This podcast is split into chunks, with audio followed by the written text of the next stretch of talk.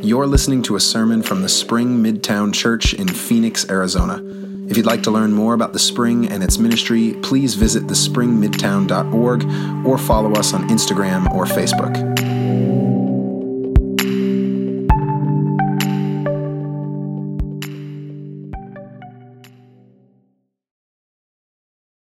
believe in the environment. I don't believe that it exists, and neither do you. Uh, The word was created by people who didn't like the word nature or the word creation because they seemed really superstitious and they weren't scientific enough. And so they came up a, world, uh, with a word that means the world that surrounds me, or the word that the world that encircles me and all of humanity, that we are distinct from and separate from this world. We are objective observers. And that's fine, but it has little to no relationship to reality. Reality is so much more intimate than that, so much more complicated, so much more interesting than that. Right? I drink from this world. I eat from this world. I live here. I sleep here. I, I breathe it in. I'm very much a part of this world, and this world is very much a part of me. We belong to one another. And this is a real problem for a secular environmentalist because they really want to talk about the world as a valuable thing, something worth preserving and saving and, and caring for as though it were a gift. But their view of the world is that it's a random rock full of random things that don't particularly matter. The Christian view of the world is better. It's better, and it's better for this reason. If you remember the story, what, it, what we would say is that its dust, the dust of the world, is our dust. Its bones are our bones. We are of a piece with creation. We are intimately connected to the world that God has made, that everything that is, you and me, and all of the plants and animals and trees and stars, and all of creation in the cosmos, all of those things are the work of a master craftsman, that they are incredibly valuable in the way that a work of art is incredibly valuable. And this really fits with what most people experience most of the time. You can explore creation, even if you just watch the Planet Earth videos. They're, they're amazing, right? And you just you want to go where they're shooting. You wanted to be there. You want to see those things. You want to experience that. Have you ever stood on the beach with your feet in the sand and watched the breakers when there's a storm far away? If you've ever sat on a cliff and watched sunrise or sunset, if you've been on top of a mountain and looked down at the trees below and at the stars winking into existence in the sky, if you've ever felt small near a waterfall, you, you know the, the beauty and the mystery of creation. You've begun to experience just a little bit of the goodness of the Creator. We genuinely believe that there is, there is a sense of God out in the world, and that sense of gratitude and bigness and mystery and wonder and truth, that is a, just the tiniest little glimmer of how great and how good our God is. And that is something worth saving and protecting, something actually that we are commanded to take care of in the Bible. And so the question really is how are we stewarding the gift that we've been given in creation? I'm not going to talk about climate change at the moment. I'm going to talk about something I think is universal. If you've ever been in a car driving down the 51 and looking at the valley, or maybe the I 10 or any other freeway, and you've seen the smog, hmm, if you can't see buildings that you should be able to see, you can't see mountains you should be able to see, and you just think, yeah. Right? I've been breathing that all day, and not only that, I'm stuck in a traffic jam. I'm creating that right now. And we know that smoking is bad for us, but this cannot be good for us. If you've ever walked by a canal and seen just trash in there, and then you start to think that water is going to people's homes, that water is going to farmland. That water, at some point, is something I'm going to eat from or drink from. Do people not realize where this water goes? Or if you've ever been to the grocery store and you wanted to buy lettuce or wheat flour, only to find that you can't buy it because of a meat disease? And I'll tell you, my nine year old self would have already told you that lettuce is bad for you because it tastes evil. But I, I, think there's something wrong with the way we're dealing with the world if you get meat diseases from vegetables. That's a very strange thing that happens in the world in which we live. There seems to be a problem. What should we do? How should we respond? How should we be better stewards of the world in which we live, creation? Well, I, I think the mistake is to say, well, it, I, I, should elect someone, or I need to figure out that the, the government needs to solve that problem. Someone else needs to solve that problem for me. That, that may be good. It may be good to get governments involved. But I actually have a great deal of authority and influence over the creation that comes well, around me, the, the, the, bit and the patch of the world that I'm a part of, I have a lot of control actually over how I use gasoline and how I use electricity and how I use water. I have control over whether I drive or whether I walk or whether I carpool or whether I take the bus. I have a lot of control actually over whether or not I plant trees where I live or learn to garden. I have a lot of control about the kind of waste that I produce and the way I treat waste. Imagine if Christians were known for constantly picking up trash. If that was one of the things, like those are the people obsessive about picking up litter in the streets, and they always talk about how they have a God who made the world and he loves the world, he doesn't want them to treat it like this. Imagine. But all of this, all of these sorts of behaviors don't begin with well, deciding we should be different and feeling bad about things. Actually, it, it all begins with loving creation, with a deep affection for living things, for plants and trees and sunrises and sunsets, for the love of the earth, for the love of the wind, for the love of the water for the reality that God made this place and that we love this place because He loves this place, that He's given it to us as a gift. How are we stewarding the gifts that we've been given? That's the question Peter is going to ask us today. Uh, if you want to turn with me to 1 Peter, that's the series we've been in, 1 Peter 4 7. That's where we're starting. We're just picking up where we left off. This is a series we've been doing called On a Mission of Hope. That mission extends to every corner of creation, like good gardeners would. 1 Peter 4 7. The end of all things is near. Therefore, be serious and discipline yourselves for the sake of your prayers. Above all, maintain constant love for one another, for love covers a multitude of sins. Be hospitable to one another without complaining. Like good stewards of the manifold grace of God, serve one another with whatever gift each of you has received. Whoever speaks must do so as one speaking the very words of God. Whoever serves must do so with the strength that God supplies, so that God may be glorified in all things through Jesus Christ. To him belong the glory and the power forever and ever. Amen. Amen. Like good stewards of the manifold grace of God. It's just a great phrase the manifold grace of God. To be good stewards, uh, Peter says, but he doesn't really make it clear how we should be good stewards. And so I think I'm going to outline a process for us uh, of discipleship, a process for being good stewards of gifts that we've been given. We just practiced it actually with creation. It was a good test case. Uh, first, you want to be thankful, you want to be thinkful, and you want to be thorough. Thankful, thinkful, and thorough. Yes, I know there's a word, thoughtful. I like thinkful, it's much better. Thankful, right? We recognize what we've been given. We look around and we see actually that we have a variety of different gifts. Thinkful, what are we doing with those gifts? Thorough, how are we acting on what we know we should be doing with those gifts, knowing that we don't just think and that's where it stops? Thankful, thinkful, and thorough. It's a process worth walking through because not everyone's a good steward. Right? Just the phrase that we should be good stewards implies that we're kind of always stewards. You are always stewarding the gifts that you've been given. Always. It's just a question of whether you're doing it well or badly. Or mediocrely, I suppose, if that's a word. Thinkful's a word, mediocrely is a word. Uh, whether we're good stewards or bad stewards. Um, a lot of my time in ministry has been with uh, younger folks. And the fun thing about younger folks is that they have a lot to learn, and they're really okay with learning it. And one of the areas that I've spent a lot of time talking to a lot of different people about is money, how to be good stewards of money.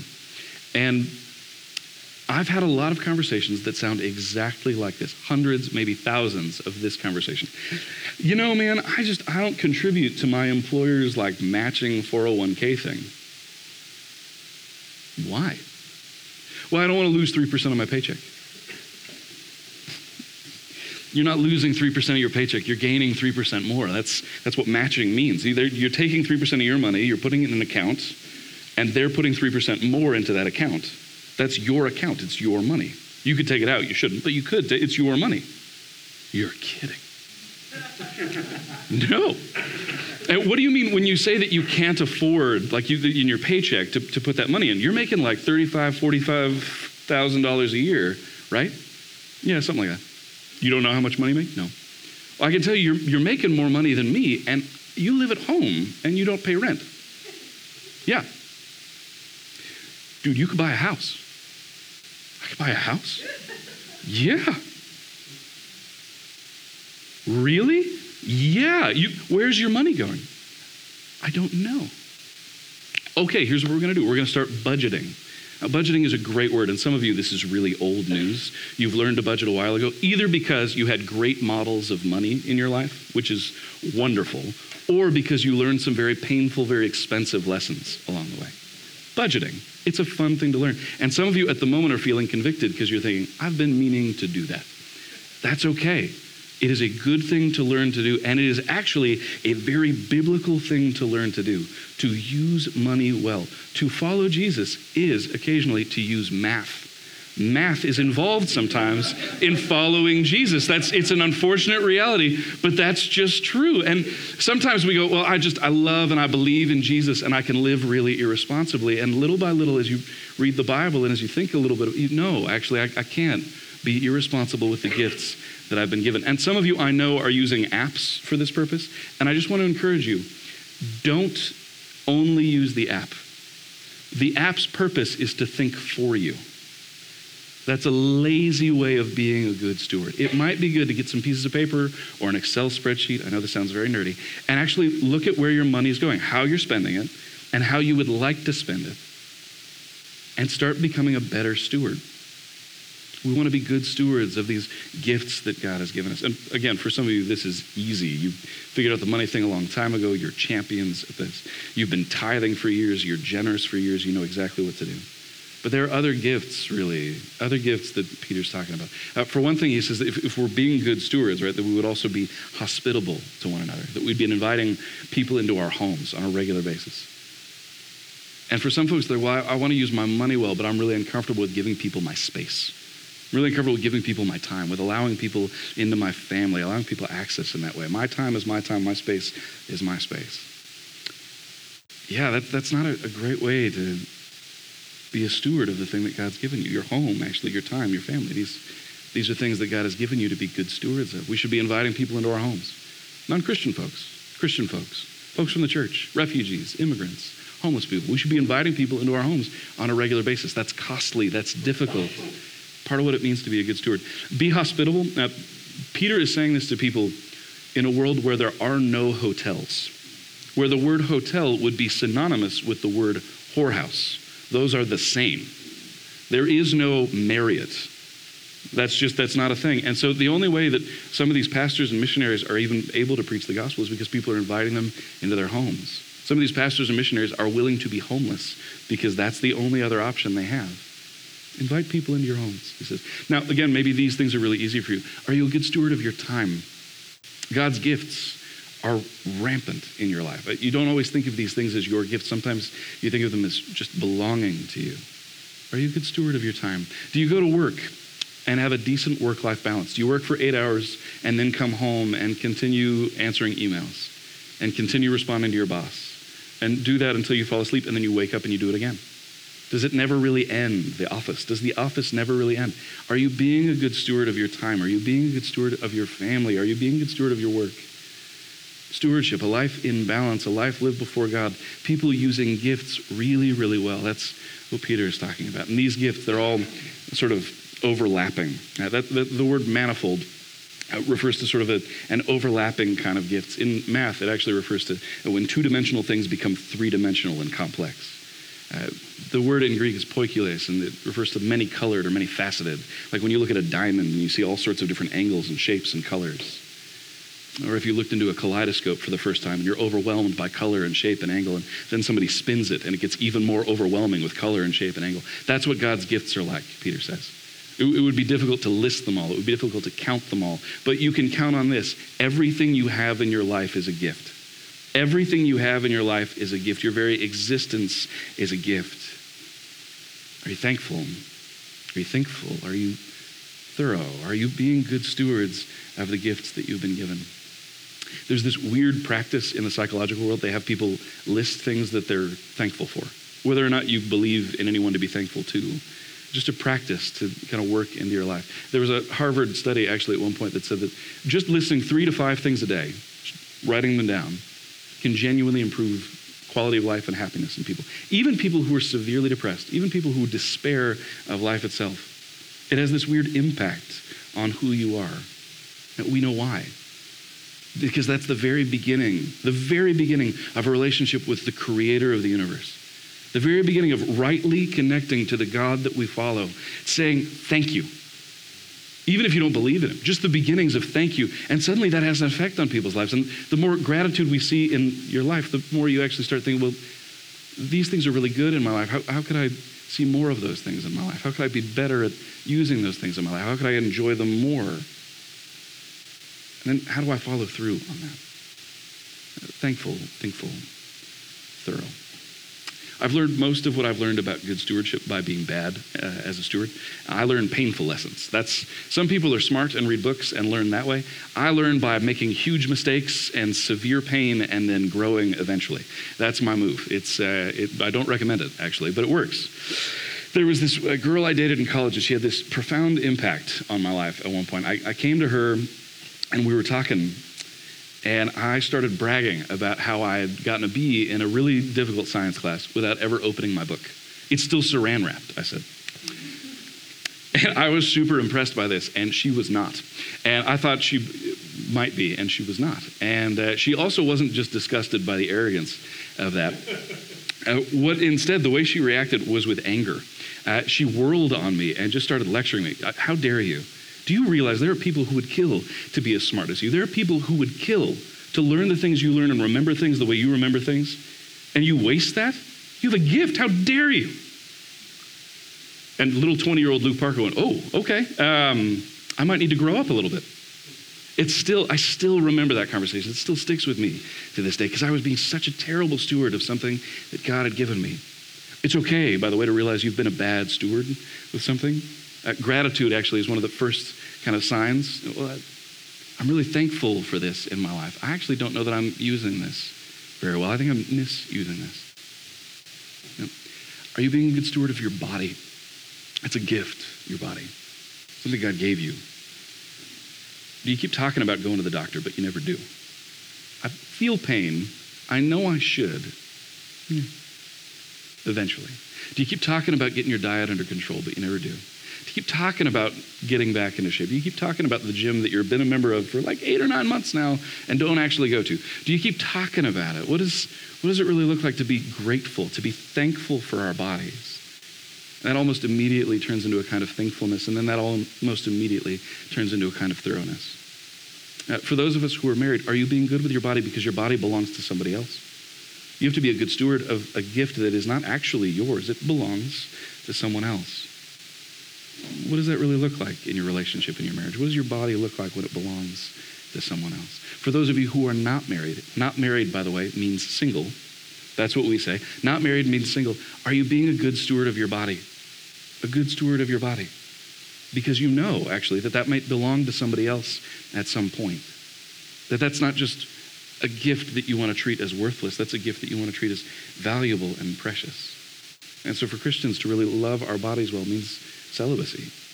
It means being people who are faithful and patient with the way we use our bodies, knowing that God has given them to us as a gift, that we're thankful for these things, that we're thinkful with the way that we use them, that we're thorough in what we do. Because they're a gift. How are we using the gifts that God has given us? Are we being good stewards?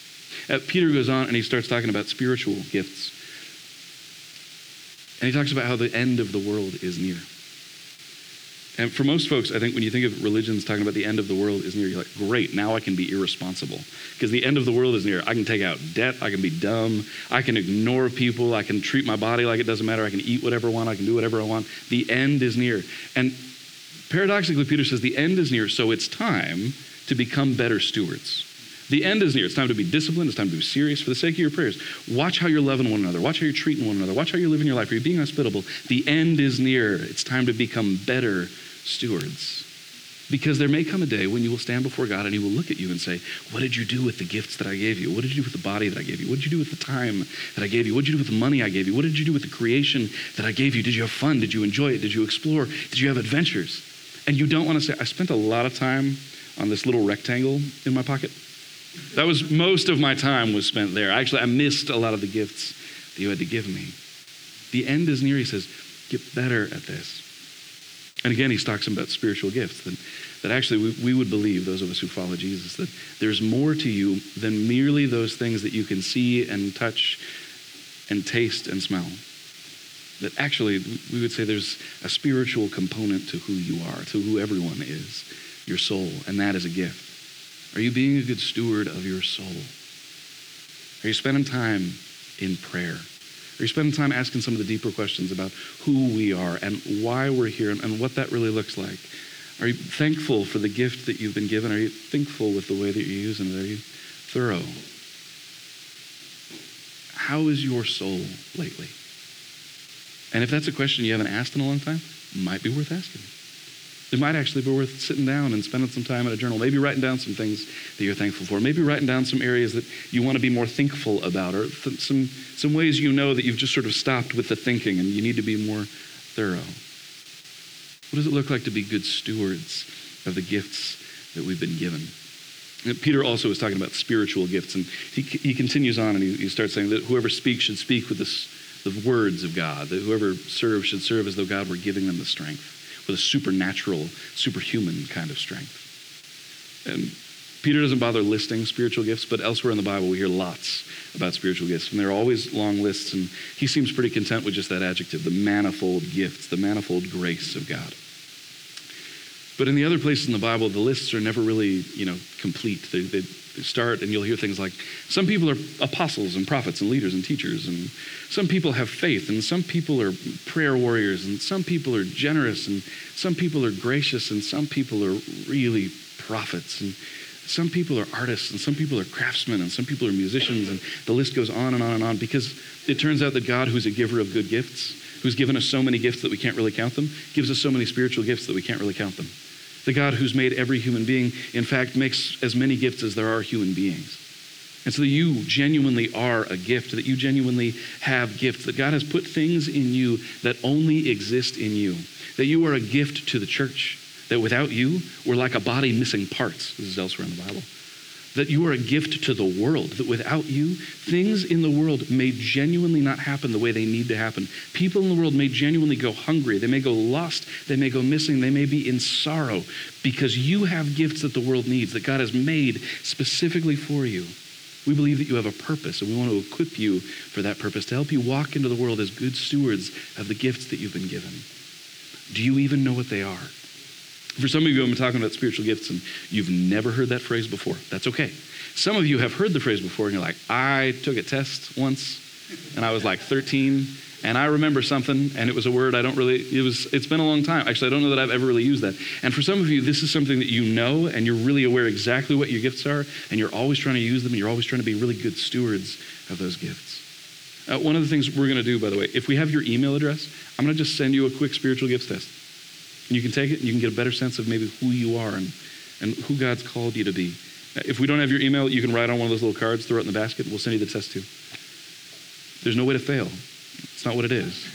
It's just a way of helping you be thankful and of helping you realize who God has created you to be, what God has created you for, so that you might become more thinkful and more thorough, so that you might become better stewards of the gifts that God has given you. And the message in the church a lot of the time is uh, that God has given us these gifts, and, and, we're this group of people that if it, one gift on its own doesn't really work as well as all the gifts together, you can sort of hear this symphony uh, as they work together.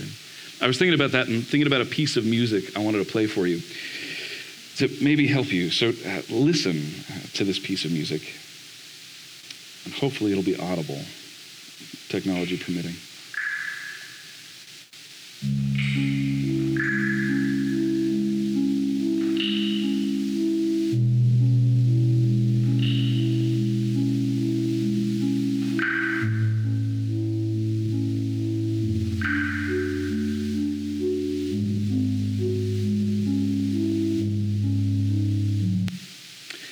So that's just a little bit of Moonlight Sonata.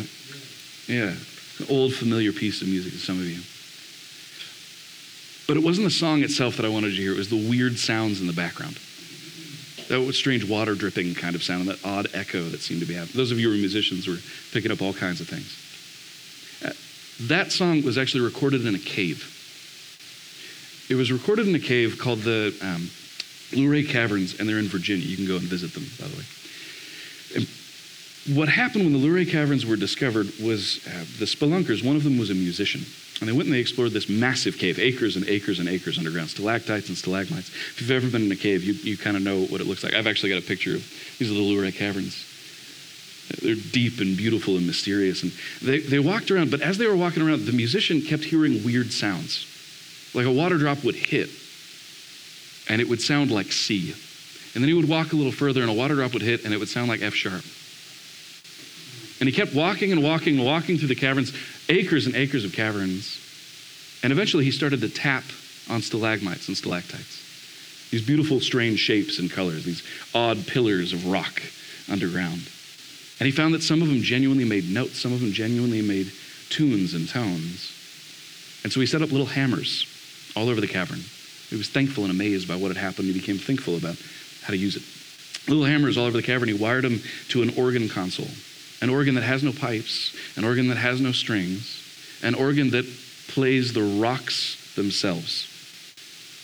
And these pillars of rock have little hammers on them, and you can play keys. Can you pull up a picture of the organ? You can play picture. You can play the keys, and you can genuinely play the rocks. The music moves through the rocks themselves. And that piece of music was recorded in this cavern. You were listening to rocks that's what you were listening to. You were listening to music that was moving through these beautiful, strange, multicolored, multifaceted shapes. Now, you and I, you and I are absolutely like these pieces of rock underground. Uh, we might occasionally feel like we're valueless. We might occasionally feel like we don't necessarily fit. but if we have a master hand moving all of us together, if we come together and use all of the gifts that we get, if we become really good stewards of our gifts, submitting to the one who made us in the first place, submitting to the creator who gave us the gifts in the first place, beautiful music. Beautiful music can be played through us. Through us. Peter starts talking about those who speak should speak as though speaking the words of God. Those who serve should serve as though with the strength of God. That God is moving through us. The power of God is moving through us. That's what we talk about when we talk about spiritual gifts. That was, that's what we talk about when we say that God has given us gifts to be good stewards of. The question is whether we're uh, thankful for them, whether we're thinkful about them, whether we're thorough with them. And Peter, of course, in talking about this, just starts breaking off. All of a sudden, God is so good. God's given us so many gifts. And all of a sudden, he just starts saying, and to him be honor, and to him be glory, and to him be praise forever and ever and ever. Amen. Right in the middle, he just starts praying in the middle of his letter. You can imagine somebody writing this by hand. Amen. And the letter continues for a whole other chapter. He's not done. He's not done by any means, but there's just something about when you're overwhelmed by what God can do, what God can do in and through you, what God has done for you. You start thinking about the, the gifts that you've been given. It's amazing. And you just break off and you start talking about how good God is, and how thankful you are. Amen and amen and amen and amen. Friends, you have been given gifts. Gifts that I couldn't possibly list all of them. You are a gift to us and to the world. Are you being a good steward of those gifts? Would you pray with me? Lord Jesus, I pray that you would help us.